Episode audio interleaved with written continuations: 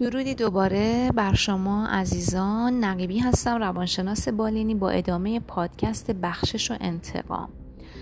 در پادکست قبلی خدمتون گفتم اگر که ما از رفتارهای ناکارآمد اجتناب می‌کنیم به این دلیل نیستش که ما کوپینگ های ناکارآمد رو بلد نیستیم. به این دلیل هستش که ما متوجه شدیم که در رابطه که قرار گرفتیم و مشکلی که به وجود اومده من هم مسئولیتی داشتم و سهم مسئولیتم رو پذیرفتم و به همین دلیل بخشش رو جایگزین در واقع مسئله انتقام کردم.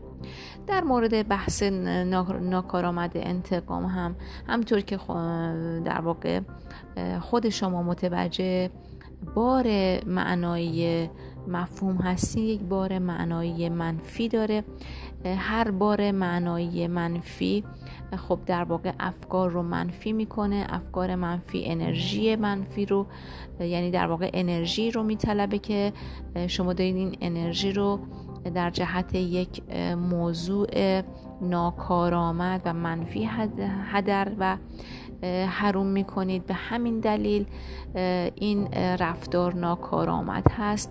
ضمن اینکه شما برای اینکه انتقام بگیرید لازم هستش کینه رو در خودتون پرورش بدید و این پرورش دادن کینه باز لازم هستش که افکارتون رو انقدر بسیط کنید افکار منفیتون رو تا بتونید راهکاری رو پیدا بکنید که در واقع ضربه نهایی رو به فرد بزنید. تازه اگر که اون ضربه که به اون می‌زنید خود شما متحمل ضربات و صدمات و تعلمات روحی شدیدتری نشید در این بین.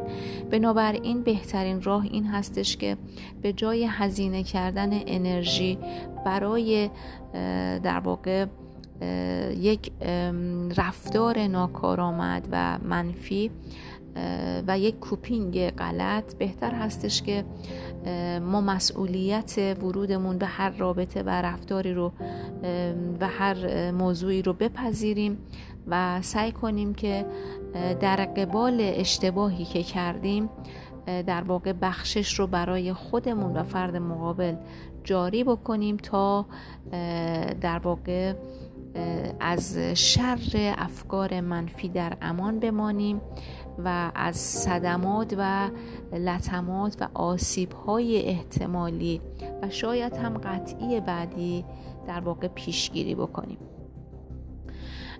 پس ترجیح بر این هستش که بخشش رو جایگزین انتقام بکنیم و در واقع انتقام گرفتن طبعات خیلی زیادی داره.